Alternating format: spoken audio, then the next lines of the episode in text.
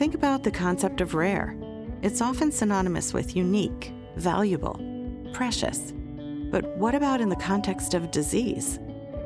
Rare diseases are defined as having an extremely low prevalence, yet an estimated 30 million Americans have one. That's 1 in 10 people. Listen as we uncover some of the inspiring stories of lives touched by rare disease and see how, in the end, we all have rare in common. I'm your host, Andra Stratton, and I have a rare disease. Since my diagnosis with partial lipodystrophy at age 37, I've become a voice for my community, first through the creation of the patient foundation, Lipodystrophy United, and now through public outreach and national awareness campaigns.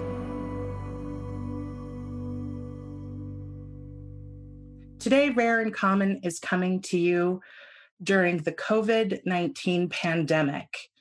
Normally, we are lucky enough to be able to record in studio or live at events. But as you know, the nation and the world are mostly following stay at home.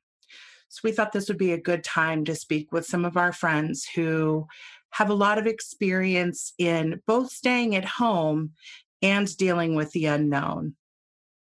I am here today and speaking virtually with Dr. Neena Nizar, who is the executive director of the Jansen's Foundation and a good friend of mine.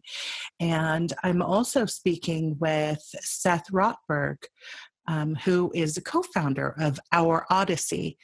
Thank you both for joining me today. It is one of the benefits of this virtual world that we're living in is that I can speak with you both at the same time, and we are kind of doing the same thing everyone else is doing, which is looking at each other via Zoom. And I'm sorry I'm not looking at you face to face, but I am happy to talk with you. So I want to just get started with hearing from each of you how you are managing this time of COVID-19. Neena, you want to start?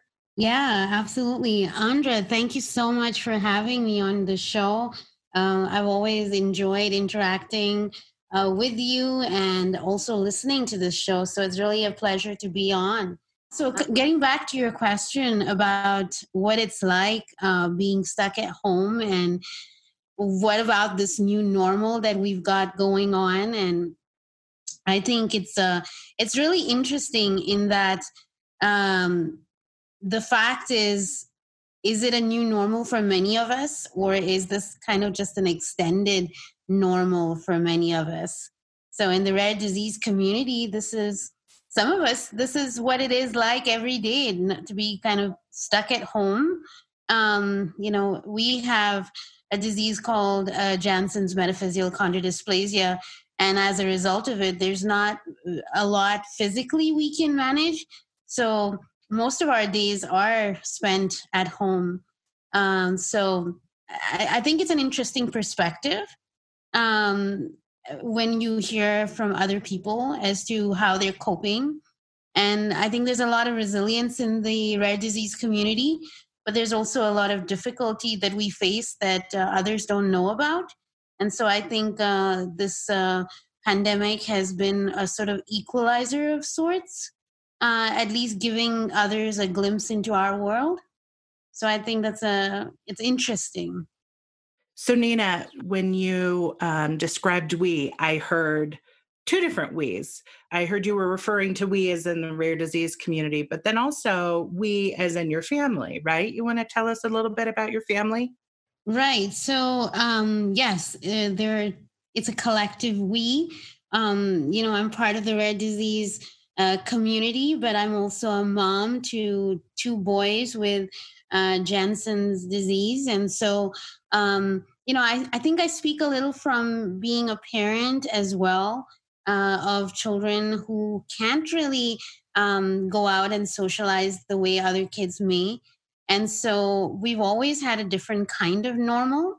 And so, it's really interesting because my boys in their classroom, they've been having talks about what it's like to be isolated. And, you know, my older son, Arshan, he's about 11 years old in the 6th grade. And he came and talked to me the other day and he said, Mom, you know, what does that mean? What is isolated? And so I had to explain it to him. I had to break it down and say what this pandemic is actually doing for a lot of people. And he says, oh, okay. Because for him, he's always been in many ways isolated. So I told him, you know, it just means you can't go to the park and you can't play around and run and all that. And he looked at me and he said, Mom, come on. When was the last time we went to the park? And so, you know, they've had surgeries most of their lives. And so they've always been restricted in some way or the other. They can't play freely in a park and they definitely can't climb on monkey bars and stuff. They use a wheelchair most of the time. And so even recess in school is indoor recess for most of the time. So I think, you know, it's very interesting to see from a rare disease perspective, what that isolation means. And so I think the hardest thing for them has been trying to understand people from the, you know, outside the rare disease community and how they're reacting to being stuck at home when it's always been that way for them. So it's kind of interesting. Yes. Right. Yeah. And that's why I wanted to bring Seth on as well, because I think that there's your experience that you described, Neena, is very true for a lot of children with rare disease and a lot of adults with rare disease. But I think that there's a different experience maybe for young adults with rare disease. And Seth does a lot of work in the young adult space with rare disease. So Seth, I know you well enough to know that you're probably not doing the jungle gym at the park or playing on the jungle gym at the park that often, but I do think you probably are typically out and about more. So why don't you talk with both of us about what's going on your day-to-day with COVID-19? Thanks again for having me on, and can definitely relate a lot, probably to both of you, of what's been going on. And yeah, I'm not the big jungle gym. I was more of the slide person at the playground. But yeah, I believe it.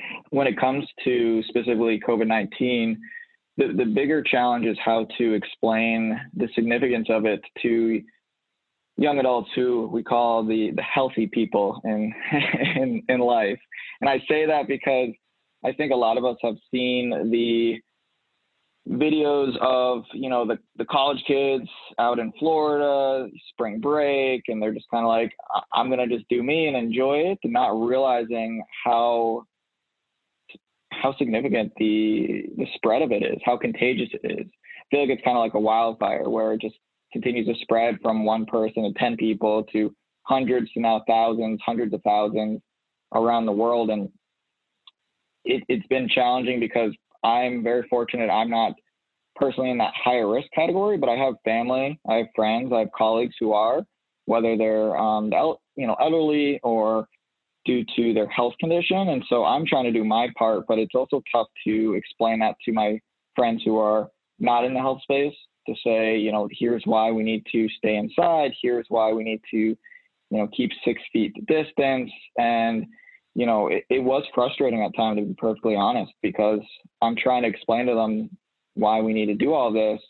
And I've tried to now just ask them more questions versus saying, you should do this, you should check this out, and sending them links and resources and just saying, hey, check this out, take a look, let me know what you think. But I would just say it is tough because I'm scared for a lot of my close friends and family who are at high risk. I had my mom who was in a nursing facility, and I was talking about how if this was happening when she was still alive, it would have been so tough because she was on the 5th floor. So it's not like I could just go to the window, and I don't know if I would be able to get a ladder big enough to see her. So like for me, it would have just been very challenging to try to see her because she also likes to be around people and she doesn't want to be alone. And so I also kind of looked at it from that perspective of saying, well, you know, that's just one person out. You know, multiply that by all the other people who are at risk or who struggle dealing with loneliness.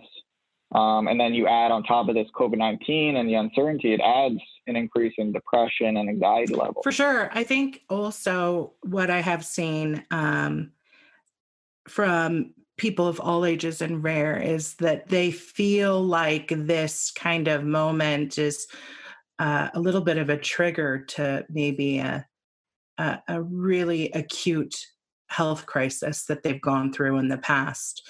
I mean, typically with rare, we have chronic issues, but still there's times where it can be more intense than others. Is this something that you have been talking about with your cohort in Our Odyssey? Yeah, I was just going to say, you know, our biggest thing was doing these in-person meetups, and now we have shifted over to virtual meetups, and they've been great. And we have discussed a lot about COVID-19 and the impact it has. A lot of times it's just really just feeling anxious and feeling isolated and alone. And so they like to talk with other people who simply understand and get it. But it is scary because some people are nervous that they can't continue on a trial, or the ever so crisis of blood and plasma shortage, or having to get access to home infusion.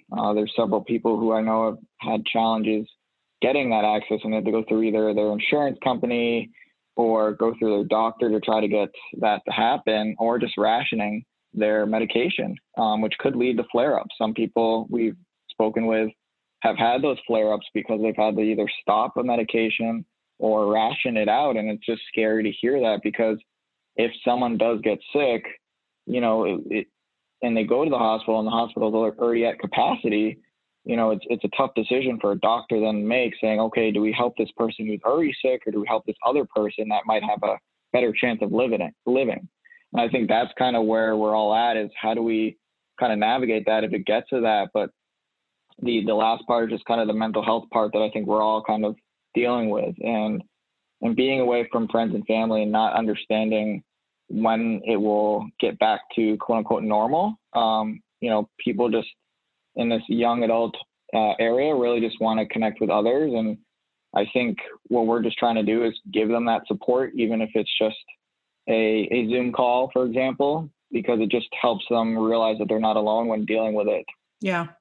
You brought up a few points that, Neena, I wanted to talk with you about. One, Seth mentioned that, you know, with Our Odyssey, they did a lot of in-person meetups, and that's gone to virtual. And I know a lot of us have changed our schedules. Neena, you were going to be one of the keynote speakers at the World Orphan Drug Congress, and that has changed. So meaning the date has been postponed. So I wanted to talk with you about that, but I also wanted you to talk with us about your experience with how COVID-19 is affecting clinical trials.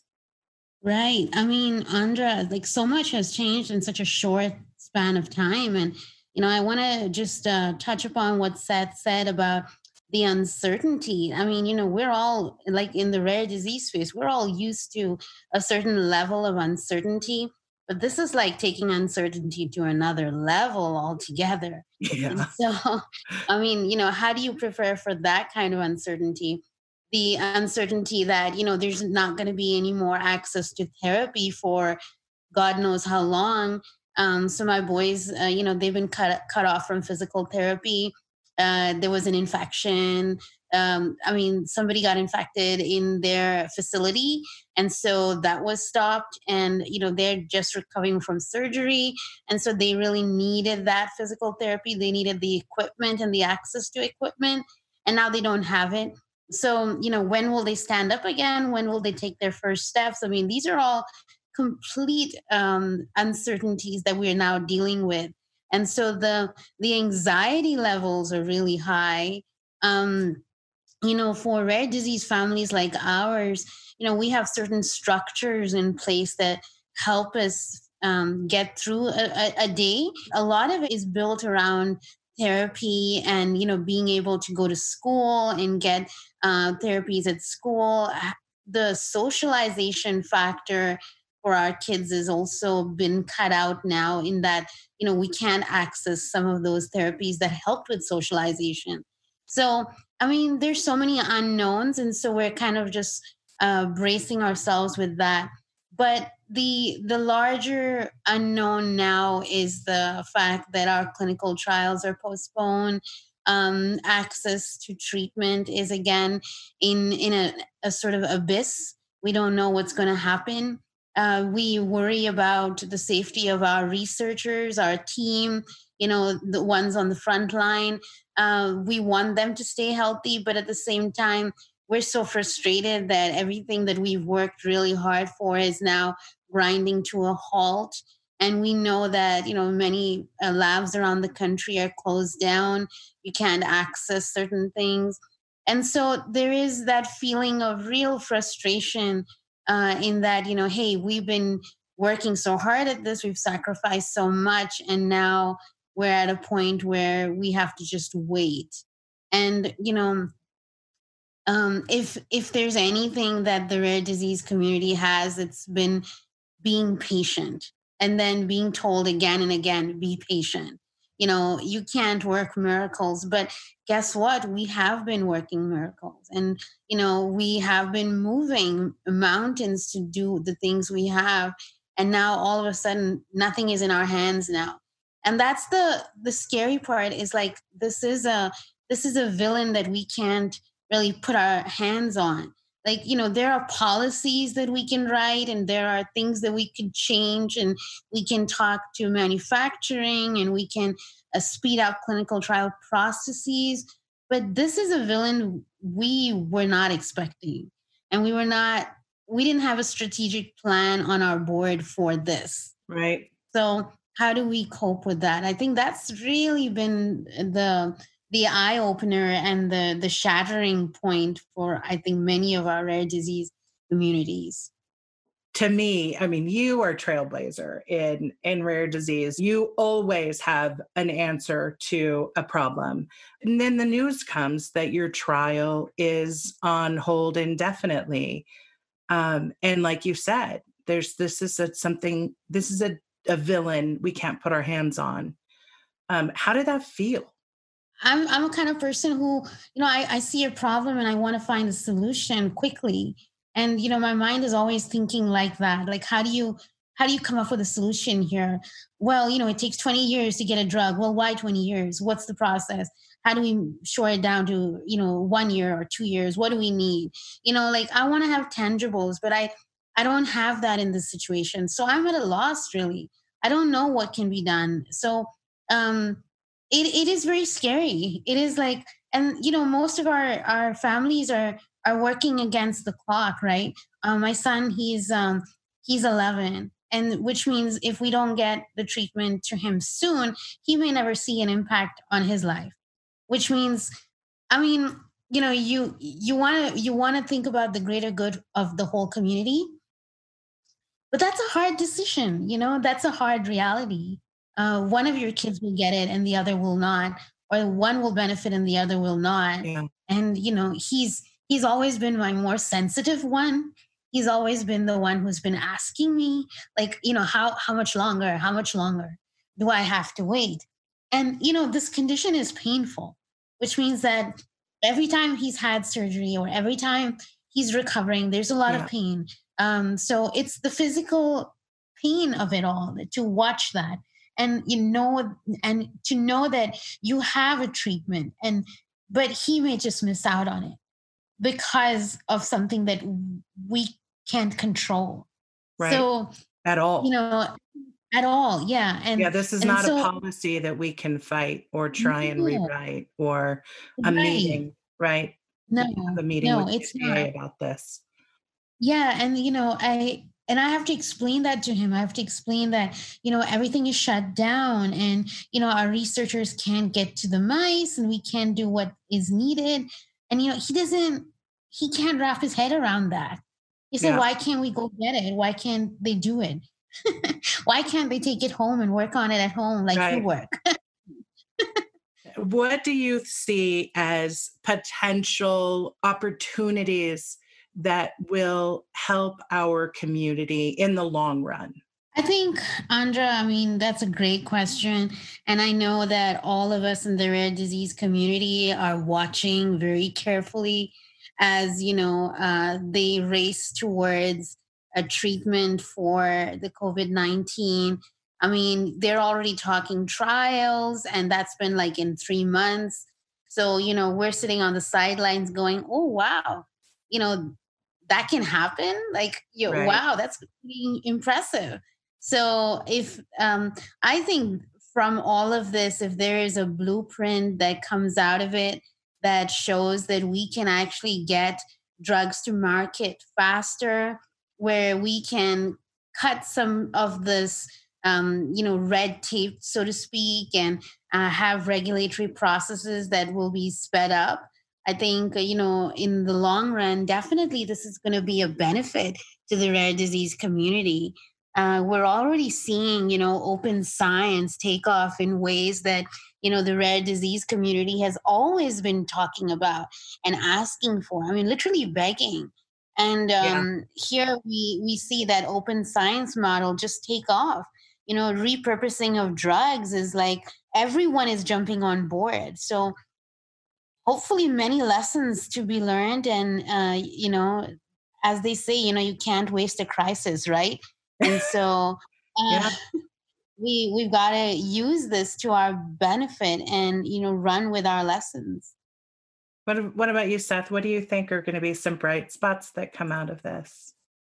Yeah, I'm hoping that it helps kind of shift the way that we look at medical research, right? And exactly what Neena said, which is trying to navigate the red tape that we've all been used to and saying, okay, it takes 10 to 15 or 20 years. And now we're seeing that this is accelerated a lot more. And I think seeing people step up has been great, but we need to keep it happening even after this pandemic is over, or even if when it slows down, because what my concern is that when it goes back to getting better per se, that doesn't mean it's going to be better for all of us.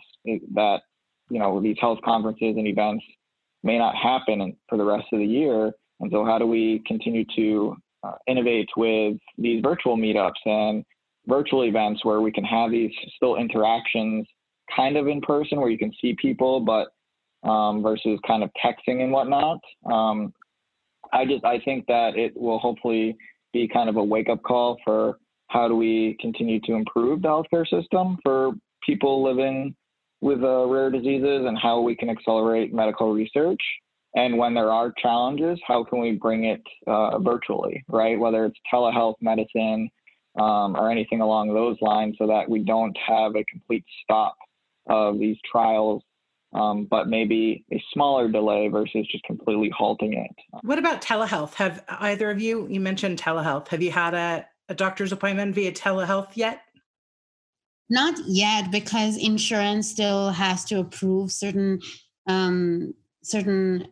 procedures for telehealth. Yeah. And so we have just submitted all the paperwork for our therapist to see if we can do that. It's interesting because, for diseases that require mobility equipment, I'm not sure how telehealth will help. Unless, of course, they're willing to also ship to our homes some of these devices, which would be really nice. But it'll be interesting. But definitely, like Seth said, that this is a move to, there will be a nice push for telehealth and, people who can benefit from it, the aged population, the people who are, they find it difficult to get out of their homes to go make those appointments. These are all options. They should have always been available. And I guess now we're forced into that situation. And so we're making it work. Hopefully those will be some of the things that we can take away from this. Yeah, I agree. We have centers of excellence in rare disease that are often not in the states people live in.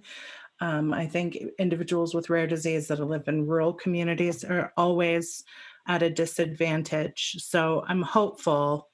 Like you said, not everything can be done via telehealth, but I do think some checkups could. What I didn't realize before this space is how much is involved in reimbursement, right?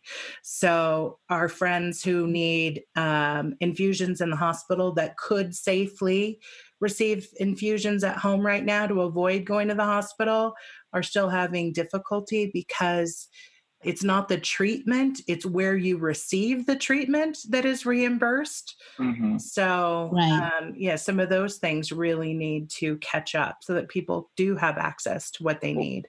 I have used telehealth. I've been going to therapy in person and then switched over to telehealth through like Google Duo. I don't know if either of you are familiar with that at all. Yeah.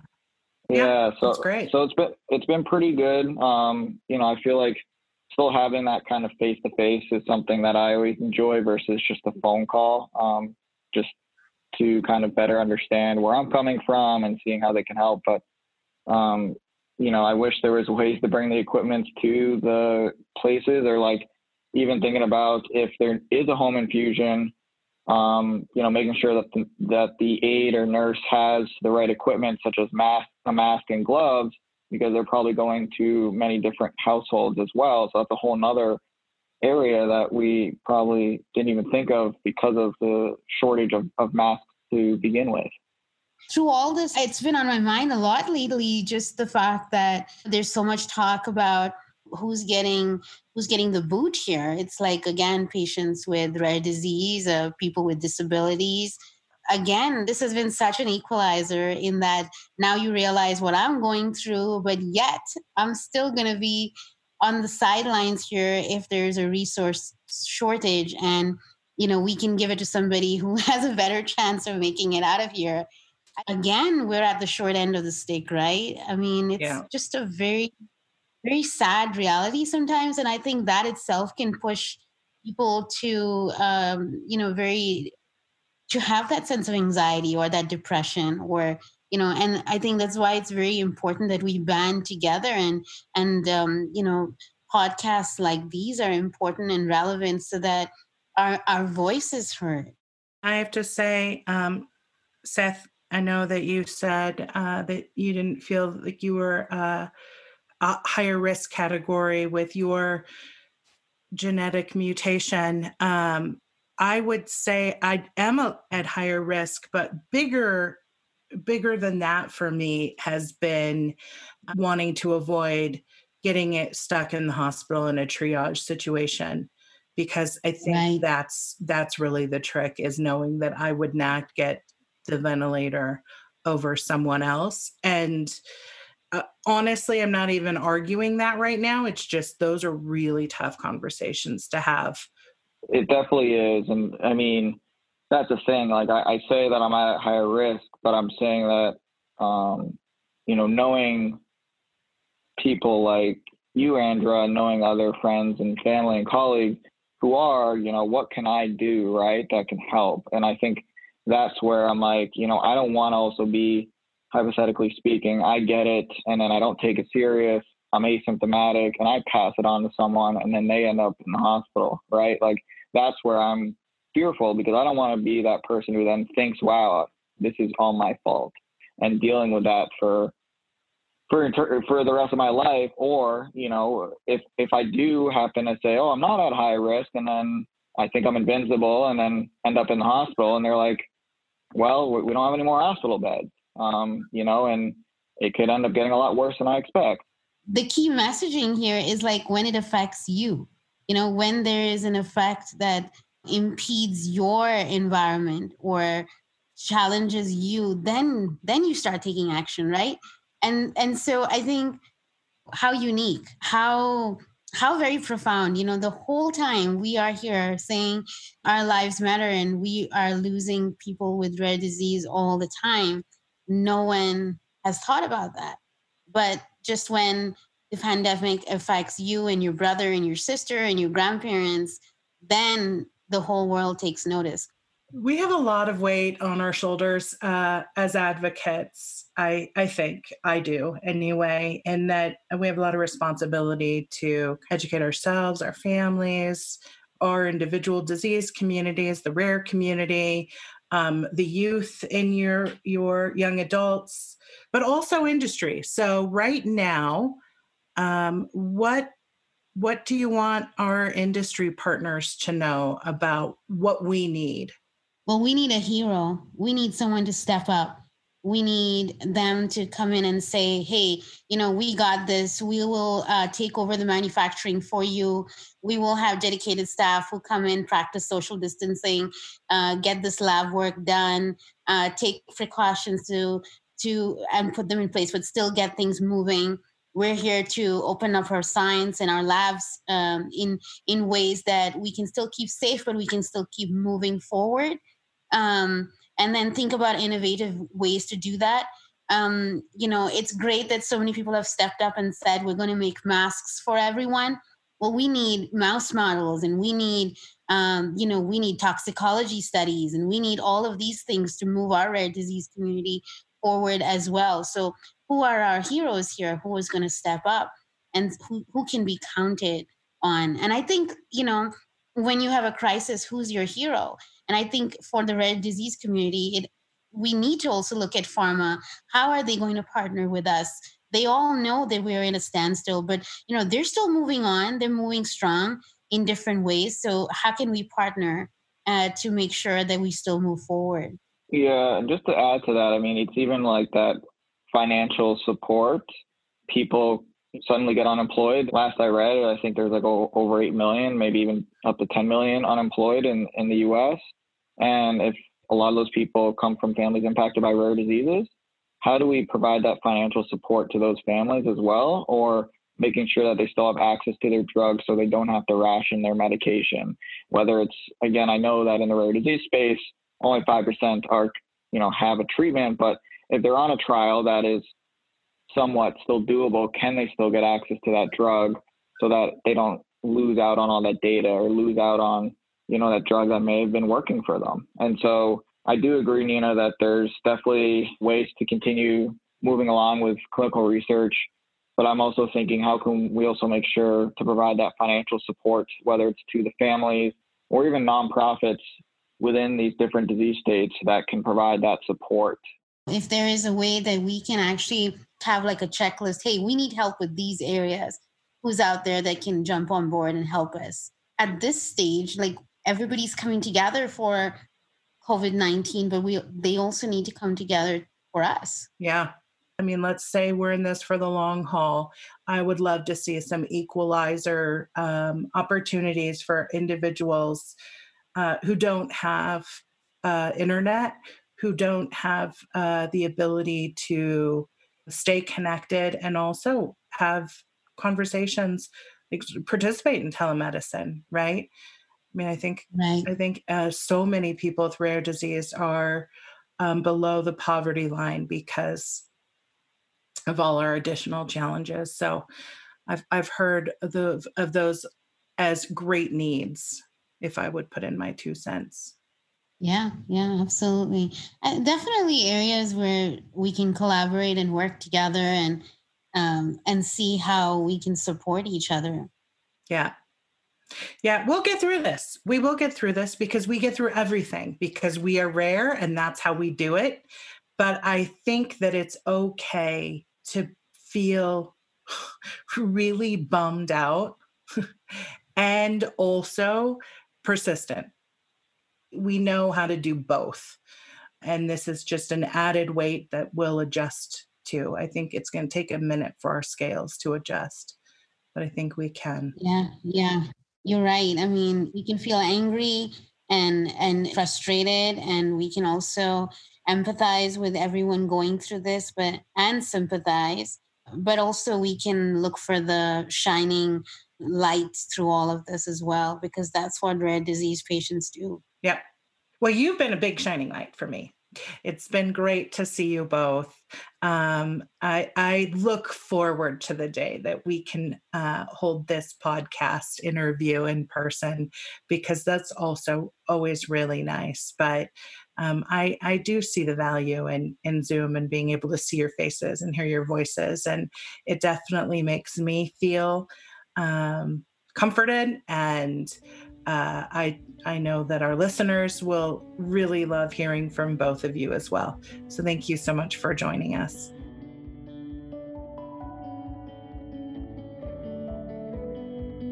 Thanks for listening to this episode of the Rare in Common podcast.